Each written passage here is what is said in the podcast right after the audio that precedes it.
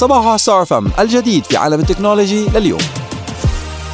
نظمت أكاديمية الشارقة لعلوم وتكنولوجيا الفضاء والفلك التابعة لجامعة الشارقة جلسة حوارية تحت عنوان مستقبل التعاون في مجال الفضاء، إعداد الجيل القادم لاستكشاف الفضاء السحيق، وذلك لتوعية الشباب بطموح الإمارات في قطاع الفضاء وضمان تحقيق التقدم والازدهار. ويأتي ذلك تزامنا مع الإعلان إعلان انضمام الإمارات إلى مشروع تطوير وإنشاء محطة الفضاء القمرية مؤخرا، وذلك بحضور ومشاركة وفد من وكالة الفضاء الأمريكية ناسا وسفارة الولايات المتحدة الأمريكية في أبو ظبي وقنصليتها في دبي.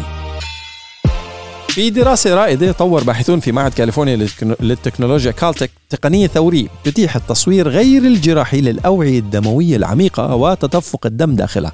يمكن لهذا النهج المبتكر اللي بيطلق عليه التصوير الرقمي المقطعي الضوئي الصوتي بي إيه في تي أنه يعزز بشكل كبير فهم وعلاج الحالات الصحية المختلفة، حيث يلعب تدفق الدم دور محوري فيها. على نقيض التقنيات السابقة بيستخدم بي إيه في تي ضوء الليزر اللي بيمتصه الهيموغلوبين في خلايا الدم الحمراء، وهذا الشيء بيؤدي إلى انبعاث اهتزازات فوق صوتية منها، تنتقل هذه الاهتزازات إلى سطح الجلد، وهون بتلتقطها السنسر أجهزة الاستشعار المتصلة بالكمبيوتر لإنشاء صور مفصلة للأوعية الدموية.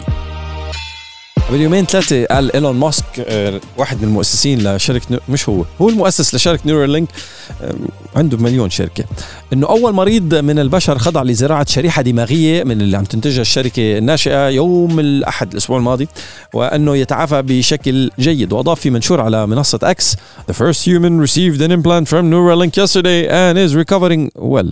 Initial results show promising neuron spike detection. يعني فيه هيك شوية موجات كهرو كهروعصبية. ويصف المعهد الوطني لصحة الخلايا العصبية بأنه خلايا عم تستخدم الإشارات الكهربائية والكيميائية لإرسال معلومات عبر الدماغ وإلى الجسم، وفقا لما ذكرته وكالة رويترز للأنباء. كانت إدارة الأغذية والعقاقير الأمريكية منحت الشركة السنة الماضية تصريح لإجراء أول تجربة لها لاختبار زرع الشريحة في دماغ الإنسان. وماسك قال بأنذر تويته ببوست تاني على أكس رح يسموها تيليباثي اللي هي التخاطر. وأفادت نيورالينك على موقعها الإلكتروني بأن الشريحة تمكن الأشخاص المصابين بالشلل الرباعي من التحكم في الأجهزة مجرد بالتفكير. جميل. الأسبوع الماضي كنا عم نحكي عن Palworld اللي هي اللعبة اللي سموها العالم بوكيمونات بأسلحة.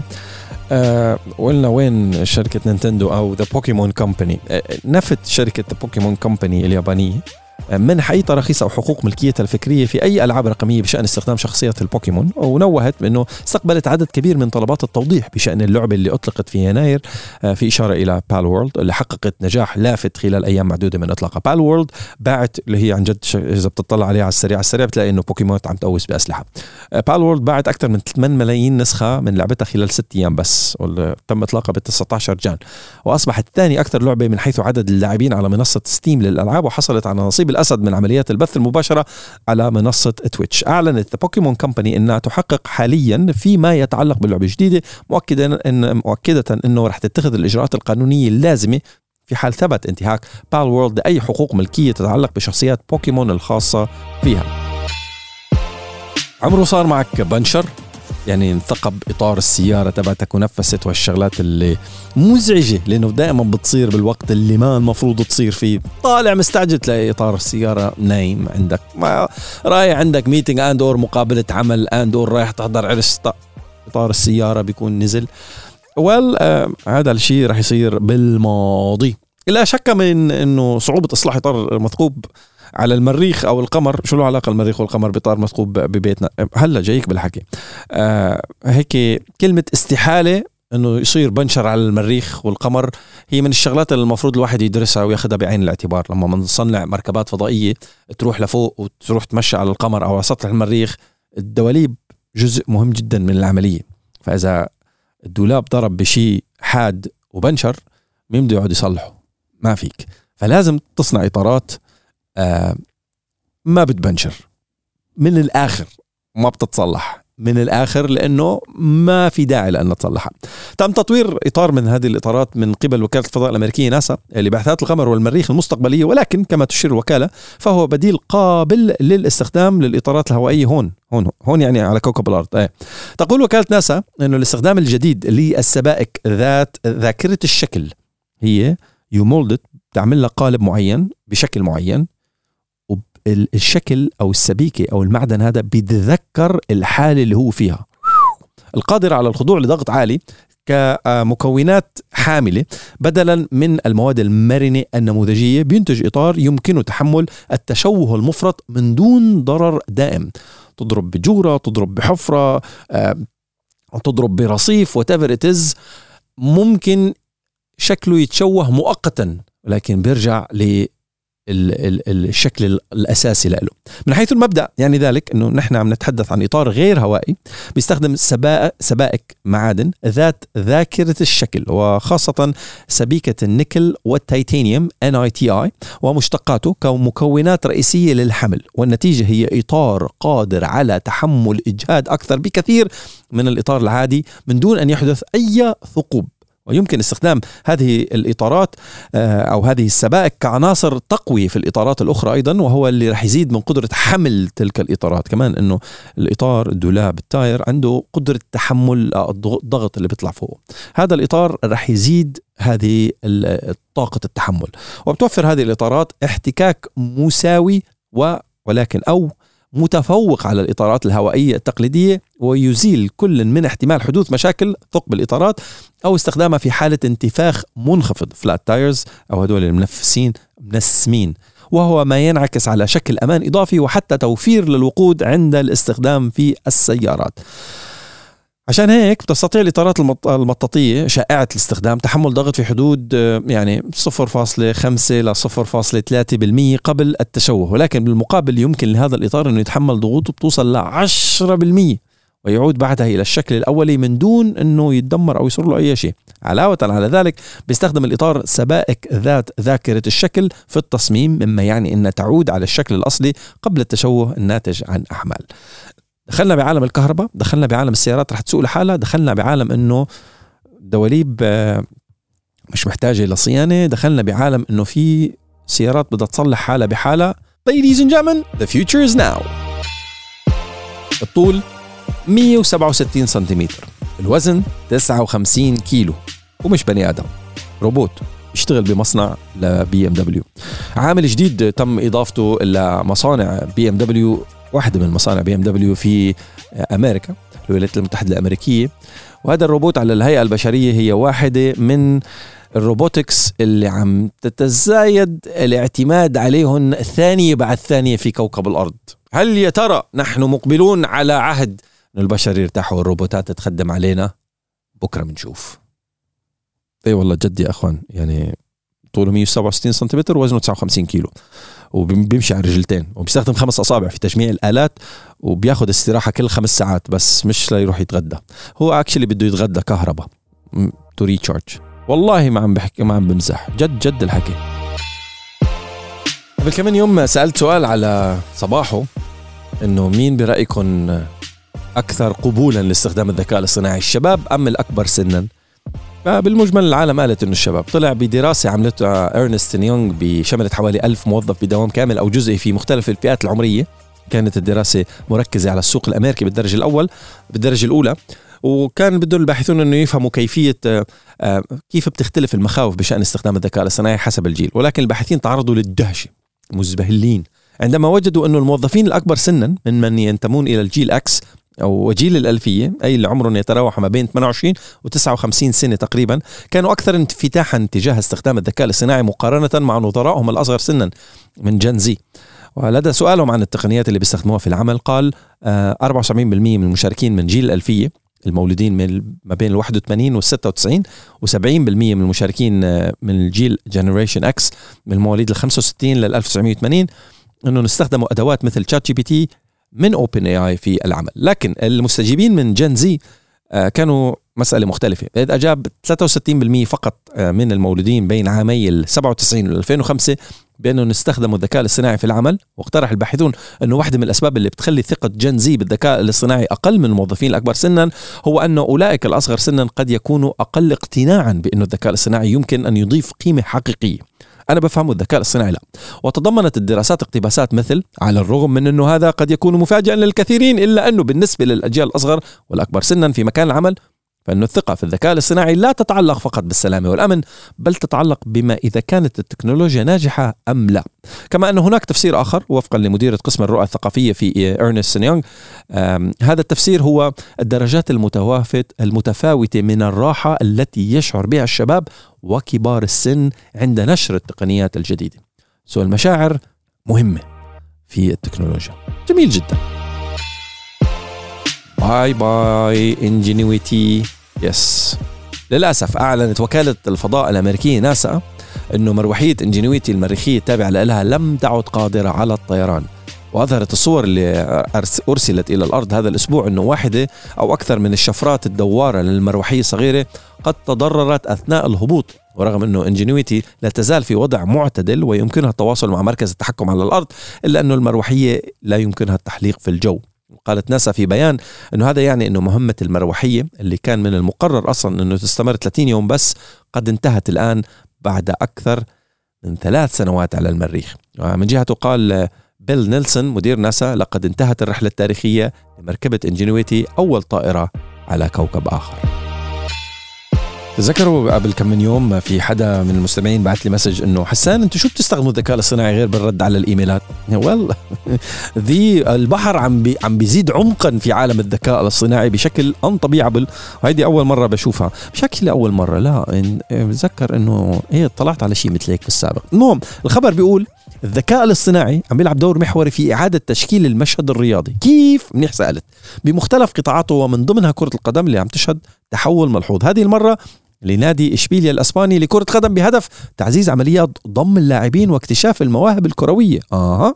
عم تعد عملية اكتشاف المواهب مهمة صعبة بسبب طبعها اللي بيعتمد على الجانب الشخصي من ناحية وتقييمات اللاعبين المعقدة والشكوك المتعلقة بأداء من ناحية أخرى، كما تزيد المنافسة العالمية الشديدة على المواهب وزيادة البيانات وتطور التكتيكات من تعقيد تلك العملية. حبيته ما حبيته، التكنيك هذا هون والتكتيك هناك هناك وات ايفر. وتواجه الأندية خاصة الصغيرة قيود الميزة وحاجتها لاكتشاف المواهب المخفية، كما أن الفروقات الثقافية واللغوية يمكن أن تشكل تحديات إضافية، ومع ذلك تبقى عملية اكتشاف اللاعبين والمواهب أمر حيوي لنجاح الفريق، وتدعمها التكنولوجيا وتحليلات البيانات للتغلب على هذه الصعوبات. هون بيجي دور الذكاء الاصطناعي في خطوة بتسعى لسد الفجوة بين عمليات استكشاف مواهب اللاعبين لاعبين كرة القدم تحديدا المبنية تقليديا على أساس العنصر البشري، وبين تلك المشتقة من قواعد البيانات فيما يتعلق بتحديد هوية وتوصيف اللاعبين المحتمل انضمامهم. أعلن نادي إشبيلية الأسباني لكرة القدم عن استخدام أداة مستشار استكشاف المواهب الكروية سكاوت أدفايزر، وهي أداة مبتكرة مبنية على منصة واتسون من آي بي إم. وهون لازم أطرح سؤال، بما أنه عم نستخدم الذكاء الاصطناعي لاستكشاف المواهب، وعم نستخدم الذكاء الاصطناعي لتدريب المواهب، وعم نستخدم الذكاء الاصطناعي تقريبا لمساعدة الحكام، ليش بعدنا عم نلعب بشريا؟ ما نخلي الذكاء الاصطناعي يلعب. آه هو في مسابقات أصلا للجيمينج للشغلات مثل هيك؟ أوكي. شركة أبيك جيمز الشهيرة للألعاب أكدوا عن أنهم عم بيشتغلوا على إنشاء متجر خاص فيهم لمنتجاتهم على الآي أو إس، هن مطورين فورتنايت، الآي أو إس والآيباد، ورح يتم إطلاقه هذا العام. وهذا الشيء رح يسمح بعودة لعبة فورتنايت مرة تانية، ولكن رح يكون في دول الاتحاد الأوروبي فقط، لأنه أبل اشتغلت على أنه السماح ب متاجر تطبيقات الثيرد بارتي أن تكون موجودة فقط في السوق الأوروبي. يعني عملت كتير من التغييرات فقط للسوق الأوروبي، وهذا الشيء فتح أبواب جديدة من الامتعاض من قبل المطورين، لأنه هيك ساعتها المطورين مش بس فورتنايت، غيرهم حتى، يعني مثلا آه واحد من الليد ديفلوبرز تعون أو ال ال المتحدث الرسمي من فايرفوكس مثلا قال لك انه هذا الشيء كويس ومش كويس at the same time، لانه مثلا هلا فينا نستخدم الانجن تبع الفايرفوكس بس بالسوق الأوروبية، طيب خارج السوق الأوروبية بدنا نضلنا عم نطور التطبيق اللي هي going through the Apple إيه بي آيز بلا بلا بلا، سو هيك رحنا عم نطور تطبيقين مختلفين للسوق الأوروبي versus السوق العالمي. طيب ليش انتوا عاملينها هيك ومدقين علينا؟ وهلا جماعة فورتنايت رح يكونوا موجودين بسوق لإلهم، أو عم بيعملوا متجر تطبيقات خاص لإلهم فقط للسوق الأوروبي، طيب خارج السوق الأوروبي رح يكونوا غير موجودين، وهذا الشيء كمان رح يطبق على بقية التطبيقات الأخرى اللي ممكن تحتاج تستخدم تكنولوجيا كانت مسموع ممنوعة بالماضي، فهيك رح تضطر رح يشكل عليها عبء مالي ومادي إنه التطبيقات الانترناشنال رح تكون مطورة بشكل مختلف عن التطبيقات المطورة للسوق الأوروبية. فهيك انقسمت الدنيا لنصفين. أنا عندي إحساس كتير كبير إنه رح يصير في تغييرات قبل ما نطلع كتير كتير بابليك بقصة إنه المتاجر المخصصة للسوق الأوروبية أند أور التكنولوجيا المخصصة للسوق الأوروبية من خلال الآي أو إس والآيباد أو إس إيكو سيستم. ف يعني كمان نرجع لفورتنايت وأبيك جيمز. أكدت الشركة أنها مستمرة في الدعوة أمام المحاكم والجهات التنظيمية ضد أبل في اتهام الأخيرة بانتهاك قوانين مكافحة الاحتكار عبر سياسات متجر الأب ستور، وممكن هذا الشيء يؤدي في المستقبل إلى توحيد ال ال السياسات المتعلقة بمتجر الخدمات متجر التطبيقات المتعلق بالآي أو إس والآيباد أو إس. Let's wait and see. أخيراً سامسونج أطلقت رسمياً التطبيق المسمى سامسونج فايند، واللي بيحل محل قسم سمارت ثينجز فايند، واللي كان جزء من تطبيق سمارت ثينجز. قبل هذا التغيير، إذا أراد المستخدمون تحديد موقع أجهزة سامسونج الخاصة فيهم مثل التليفونات الذكية أو الأجهزة اللوحية أو أجهزة الحاسوب المحمولة أو السمارت تاجز، كان عليهم التنقل عبر تطبيق سمارت ثينجز. وهلا سمارت فايند راح تحصل على جميع مميزات التتبع المضمنة في تطبيق واحد مخصص، واللي من شأنه تبسيط الأمور للمستخدمين. ضيعت شيء سامسونجي بتروح على سامسونج فايند.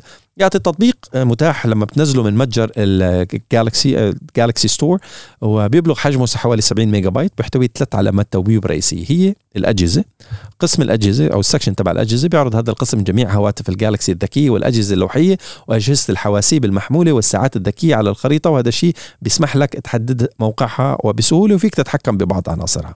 في عندك العناصر اللي هن الآيتمز، إذا أضعت الملحقات المرفقة بجهاز التعقب اللي هي الجالكسي سمارت تاج، ففيك تعثر عليها عبر قسم العناصر أو الآيتمز في التطبيق. بتفتح التطبيق وبتشوف مفاتيحك أو محفظتك أو عنصر آخر مرتبط بالسمارت تاج.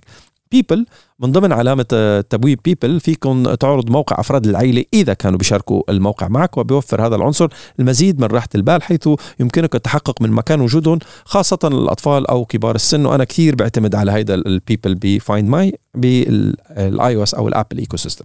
بالإضافة إلى عرض الموقع، بيقدم تطبيق سامسونج فايند بعض الميزات الإضافية. على سبيل المثال، فيكم تشاركوا موقعكم أو موقع جهازك أو العنصر اللي محطوط عليه السامسونج سمارت تاج مع الآخرين لتبقى على اطلاع مع الأشخاص المهمين لديك. وهذا الفيتشر is the most important thing، لأنه إذا اثنين بالبيت they're using the same smart tag you can share them together. وبالمثل يمكن تحديد موقع جهازك أو العنصر المفقود من خلال اختبار اتصال مسموع باستخدام ميزة إصدار صوت، يعني I lost my phone طقرن لي من خلال سامسونج فايند برن الجهاز المعين. جميل. عم تخطط مايكروسوفت لتسهيل التحكم عن بعد مع جهاز تحكم الأكس بوكس، أو أنك تلعب على التليفون والأجهزة اللوحية، عن طريق إضافة عناصر تحكم باللمس إلى تطبيقات الأكس بوكس للتليفونات. وفقا لتوم وارن من The Verge، بدأت مايكروسوفت بالفعل في اختبار عناصر التحكم الجديدة باللمس، واللي يبدو أنها مشابهة للي موجودة بخدمة الأكس بوكس كلاود جيمينج الخاص بالشركة. على الرغم من أنه فيك تستخدم عصات التحكم البلوتوث الجويستيك هيدي مع تطبيق أكس بوكس للهاتف المحمول، وهذا الشيء بيوفر تجربة أفضل بكتير، لأنه هناك العديد من المستخدمين اللي ما عندهم يا أخي جويستيك مع عصا التحكم. لذلك فإنه إضافة عناصر التحكم باللمس بتوفر لهم ميزة لن يتمكنوا من استخدامها. ومع ذلك يدعي التقرير أنه تنفيذ مايكروسوفت لعناصر التحكم باللمس جيد بشكل مدهش، مما يجعلها بديل رائع لأولئك الأشخاص اللي بيمتلكوا بالفعل وحدة تحكم بلوتوث ولكنهم بدهم المزيد من الراحة. لا يوجد وقت محدد للإطلاق في الوقت الحالي، ولكن عناصر التحكم باللمس ستكون متاحة في النهاية لجميع مستخدمي تطبيقات الأكس بوكس للهواتف المحمولة من مايكروسوفت.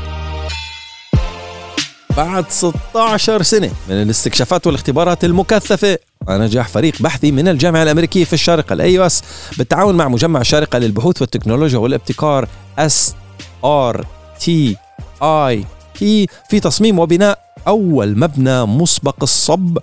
أكملت الجهتين استعدادهم لافتتاح المبنى مسبق الصب، مصنوع من الخرسانة الكهربائية الموصلة المستخدمة للتحصين وللحماية، حيث تحمل هذه التكنولوجيا الابتكارية إمكانات لحماية المرافق الحيوية مثل مراكز البيانات ومحطات الطاقة والمراكز الأمنية. يعد هذا الابتكار من الأبحاث الرائدة في هذا المجال، واللي بيختبر استخدام مادة خرسانة مبتكرة حديثة التقنية على أرض مجمع الشارقة للبحوث والتكنولوجيا والابتكار، بحيث تعمل هذه التركيبة على توفير حماية ضد النبضات الكهرومغناطيسية الإي إم بيز والمعروفة أيضا باسم التخريب الإلكتروني لحماية البنية التحتية المدنية والعسكرية والحيوية. وقد تم تقديم براءتي اختراع إلى مكتب البراءات والعلامات التجارية الأمريكي لهذه التقنية. وكان هذا الابتكار الرائد وليد أفكار باحثي الجامعة الأمريكية في الشارقة، دكتور شريف يحيى من قسم الهندسة المدنية ودكتور ناصر قدومي من قسم الهندسة الكهربائية في كلية الهندسة، واللي التقى التقوا لأول مرة بسنة ألفين وتسعة، ودخلوا بعدهم في تعاون بحثي لاستكشاف التطبيقات المتنوعة للخرسانة الموصلة، وركزت أبحاث في البداية على تطبيقاتها للتدفئة ومن ثم توسعت لاستكشاف خصائص الحماية والتحصين. جميل جدا. باحثو الجامعة الأمريكية ومجمع البحوث في الشارقة نجحوا في تصميم مبنى الخرسانة الكهربائية الموصلة. اختتمت كلية الهندسة بجامعة أبو ظبي في حرمها الجامعي بالعين النسخة الأولى من مسابقة روبو كار لتصميم سيارات الروبوت الصغيرة برعاية معهد الابتكار التكنولوجي وبحضور ممثلي المعهد اللي أبدوا إعجابهم بروح الابتكار والإبداع لدى الطلبة. شارك بالمسابقة اللي عم تطلقها الجامعة للمرة الأولى منذ تأسيسها، وأقيمت تحت شعار هندسة الميكاترونكس مستقبل الهندسة الميكانيكية، ما يزيد عن اثنين وسبعين من طلبة مدارس العين، وأتيحت لهم فرصة تطوير مهاراتهم وصقلها في مجال البرمجة وتعزيز روح العمل الجماعي بينهم من خلال تجميع سيارات الروبوت وتصميمها، وذلك بإشراف ودعم كوكبة من خبراء الجامعة جامعة أبو ظبي وأعضاء هيئة التدريس. وسلطت المسابقة الضوء على مواهب الطلبة وإمكاناتهم في مجال تصميم سيارات الروبوت الصغيرة، وعملت على تنمية حب الاستكشاف لديهم في العديد من المجالات الهندسية. وقد قدم الطلبة أفكار مبدعة وقدرات مثيرة للإعجاب في حل بعض المشكلات، مثل تجاوز تصميمات للعوائق واتباع مسارات مبرمجة وإتقان التحكم عن بعد. نشرت شركة جوجل فيديو عم تستعرض فيه أحدث ما توصلت إليه من إنشاء المقاطع من خلال ذكاء الصناعة التوليدي جينيريتيف إيه آي. بيحتوي الفيديو على نماذج من مقاطع تم تصميمها من خلال أداة لوميير الجديدة المدمجة مع بارد، واللي جذبت الانتباه بسبب جودة ما يمكن إنشاؤه من خلال مدخلات نصية وأوامر وصور فقط. ونشرت جوجل مقطع فيديو عبر القناة الرسمية على يوتيوب. إذا بتروحوا على شو اسم القناة، اسمها جوجل جوجل جوجل ريسيرش. إذا بتروح على جوجل ريسيرش أو if you just YouTube introducing Lumiere a space-time diffusion model for video generation، شيء ما يقولوا بحط العقل بالكف إنه واو دوت كوم. بحسب The Verge، بيستخدم نموذج الذكاء الاصطناعي الجديد لجيل فيديو من جوجل Lumiere نموذج تطوير جديد اسمه space-time unit unit أو stunt S T U N E T، واللي بيحدد مكان وجود الأشياء في الفيديو حتى الأماكن الفارغة وكيفية التحرك، وبتتغير في الوقت نفسه. يعني تايم وسبيس مع بعض اربطهم وفيديو بيعطيك شغلات رائعة جدا صراحة. If you check the video you will understand what I'm talking about. يشير التقرير إلى أنه هذه الطريقة تتيح للوميير إنشاء الفيديو في عملية واحدة بدلا من تجميع الإطارات الثابتة الأصغر منها. شيء كتير كتير حلو. آه يعني على بعض الفيديوهات كتير مبين انه فيك وارتفيشال انتليجنس وهيدا، ولكن في بعض الفيديوهات كتير مبين حقيقيه. يعني عن جد في مثلا السكشن تبع السلحفاه انا واز لايك يا ذاتس نوت اي لو اي اي او ماي جاد، شغلات كتير كتير حلوه. فميك شور يو تشيك ات اوت اللي هي اسمها introducing Lumiere. اذا بتروح على اليوتيوب بتشوفوها. فاذا هلا وصلنا لهيك بكره شو، فمثل ما قال سام التمان، الاي اي اللي نحن موجودين فيه هي وحده من أكتر شيء عدم ذكي ال إيه آي. يعني يوم عن يوم رح يكون أذكى من، يعني بكرة رح يكون أذكى من اليوم، وبعد بكرة رح يكون أذكى من بكرة، ويلا المستقبل جميل جدا. هذه الحلقة برعاية المستقبل جميل. ها مجموعة من الباحثين العاملين في جامعة كورنيل حققوا إنجاز جدا مثير للاهتمام. ابتكروا بطارية سيارة كهربائية بلزمها بس خمس دقائق لإعادة الشحن بالكامل صفر إلى مية خمس minutes، وهي نتيجة غير مسبوقة في عالم السيارات الكهربائية من قبل. وفقا لورقة البحث اللي تم نشرها من قبل الباحثين على جول نقلتها بي جي آر، فقد تمكنوا من ابتكار بطارية جديدة للسيارات الكهربائية يمكن إعادة شحنها خلال خمس دقائق فقط، وهي ترقي ترقية جيدة في تقنيات البطاريات سريعة الشحن مقارنة بالحالية للمركبات الكهربائية والتي تستغرق ثلاثين دقيقة على الأقل لشحنها بالكامل. طبعا سبق وظهرت معلومات حول ابتكار بطاريات لشحن بطاريات سريعة الشحن وأجهزة شحن يد بيدعي مبتكرينها أنها بتستطيع شحن البطارية في خمس دقائق فقط، ولكن المشكلة هون في أنه المركبات الكهربائية وبطارياتها مش مصممة لهالنوع من الشحن السريع، وهذا اللي بيميز ابتكار الشحن الجديد لبطاريات الإلكتريك فييكل. وفي المنشور ذكر الباحثون أنه ابتكار البطارية الجديدة بيعتمد على معدن يسمى الإنديوم إنديوم ما بعرف هذا الإنديوم لإنشاء قطب كهربائي موجب مكثف داخل البطارية يساعد في إعادة شحنها بسرعات قياسية. ويوجد هذا المعدن غالبا في شاشات اللمس والألواح الشمسية، ويساعد في شحن وتخزين الكهرباء في البطاريات بشكل أسرع. وبطبيعة الحال فإنه واقع الوضع بالنسبة لدمجها في السيارات الكهربائية أكثر تعقيدا قليلا من ذلك. يعني حاليا السيستم موجود على بطاريات الليثيوم والنيكل، هلا نحط الإنديوم بالموضوع ونخلق موضوع جديد لشحن البطاريات أو تصنيع البطاريات.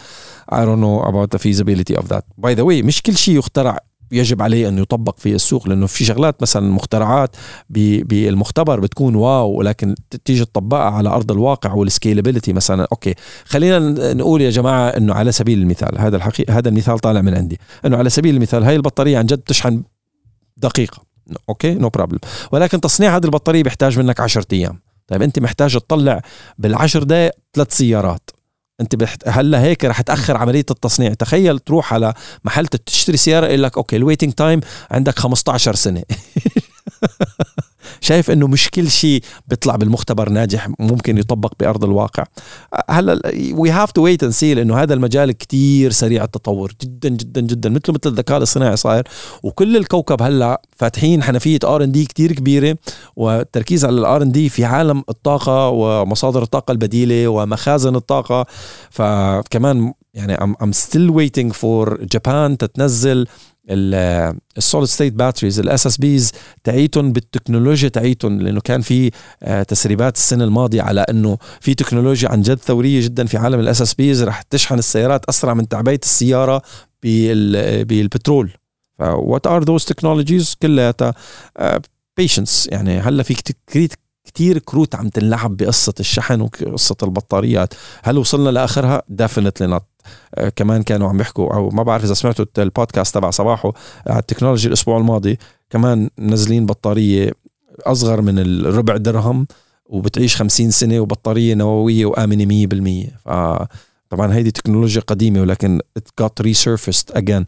ففي كتير دفش أو دفع لعجلة التطور في مجال الشحن والطاقة والبطاريات والكهرباء والطاقة النظيفة. I think هالسنة رح نسمع كتير كتير شغلات في هذا المجال. صباح